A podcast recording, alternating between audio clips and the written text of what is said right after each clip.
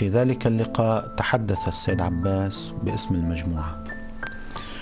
وطبعا ما كان الوقت يتسع لحديث مطول باختصار شديد سيد عباس قال للإمام رحمة الله عليه أنه نحن مجموعة من العلماء اللبنانيين والشباب اللبنانيين أخذنا قرار وعندنا توجه أنه نقاتل ونقاوم الاحتلال الإسرائيلي. إسرائيل احتلت بلدنا وأنتم باعتبار أنت إمامنا ومرجعنا نحتاج إلى بركتكم وتوجيهاتكم. بالفعل الإمام رضوان الله عليه يعني بارك هذا التوحد هذا الانسجام بين الإخوة وأيضا بارك هذا التوجه وأكد أنه أصلا ما في طريق آخر.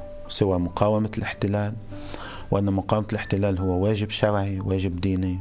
والإمام رضوان الله عليه وقتها آه، قال جملة كتير مهمة. قال اتكلوا على الله وثقوا بوعد الله ونصره لكم. اثنين اعتمدوا على أنفسكم. ما تنتظروا مساعدة من حدا أو مساندة من حدا أو دعم من حدا. وابدأوا حتى لو بدأتم من الصفر. مع الوقت بالصدق والإخلاص والجدية والتوكل على الله سبحانه وتعالى أنتم بتنتصروا واستعمل عبارة إنني أرى النصر في جباهكم.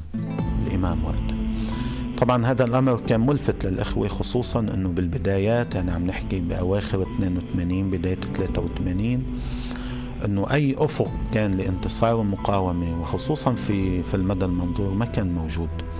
كان الأمر كأنه يعني واحد يذهب إلى المجهول أو كان مشروع المقاومة كأنه هو مشروع شهادة جماعية أكثر مما هو مشروع نصر. فالإمام رضوان الله عليه الإمام الخميني بارك هذا الطريق وبارك هذه المجموعة أيضا وأعطاها الشرعية التي تحتاج إليها سواء كإطار أو كمنهج وكخط وكطريق. وفينا نعتبر تلك الجلسة هي أهم جلسة تأسيسية في تاريخ حزب الله.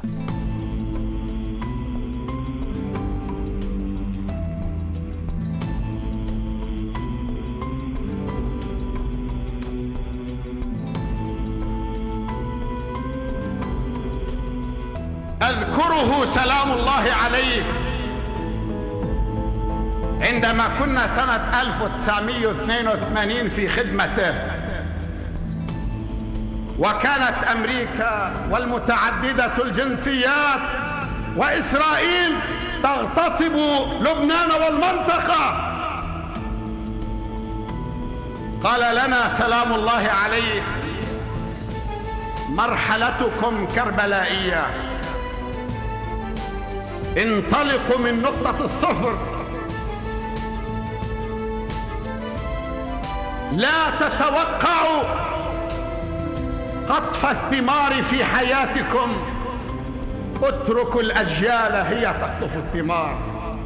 كانوا يعتبرون هذا انتحار هذا جنون هذا يعني إنه هاي حماسة الشباب اللي ما فيها نضج ما فيها عقل ما فيها فهم. وقتها إذا بتتذكروا كان ينحكى هذا اللغة حتى بعض الكتاب كانوا يقولوا وهل تقاوم العين المخرز؟ فطبعا هذا في مغالطة يعني كان. فحتى يعني المحيط القريب فينا ما كان يستوعب هذا الموضوع. كانوا يقولوا طيب يعني أنتم بدك تقتلوا حالكم وهقتلوا حالكم أنتم تحملوا المسؤولية. عموما فكرة المقاومة بالبداية ما كانت فكرة شعبية بل كان يرى فيها الكثيرون إنه هي هوس أو هي حماسة هيك انفعالية غير محسوبة أو هي انتحار أو إنه عم آه، عم نصدم راسنا بالحائط والنتيجة حيكون إنه بينكسر رأسنا. في بداية العمل بداية طريق المقاومة. طبعا الفكرة بالنسبة لكثير من الناس كانت صعبة لأنه إسرائيل آه، يعني عملت اجتياح قاسي جدا. قتلت الكثيرين دمرت الكثير من البيوت والبلدات والأحياء. كان الناس في حالة رعب في حالة ضعف في حالة يأس. كان بلبنان في عنا مئة ألف جندي إسرائيلي. كان في قوات متعددة جنسيات أمريكية وفرنسية وبريطانية وإيطالية. كان في قوى سياسية وعسكرية لبنانية أيضا متعاملة مع العدو الإسرائيلي متعاونة معه. لما بدنا نيجي نقول للناس أنه نحن نريد أن نقاوم كل هذا الواقع ونحن قلة قليلة بالمنطق. كثير من الناس ما كان يستوعبوا هذا الموضوع. يعني كان سيد عباس لما يحكي مع المجاهدين أو يعبي أو يخطب ما كان عم يحكي عن المقاومة كمشروع شهادي كان عم يحكي عن المقاومة كمشروع انتصار. وهذا اللي تحقق بالفعل.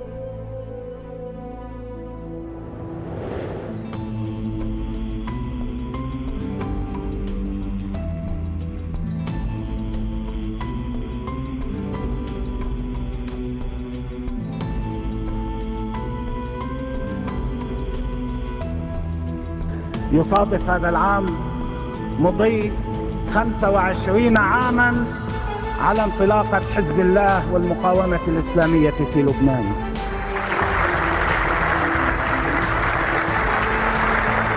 منذ البداية كان مطبوعا وأنا لا أقول هذا عن الماضي وإنما لأستشرف به المستقبل أيضا.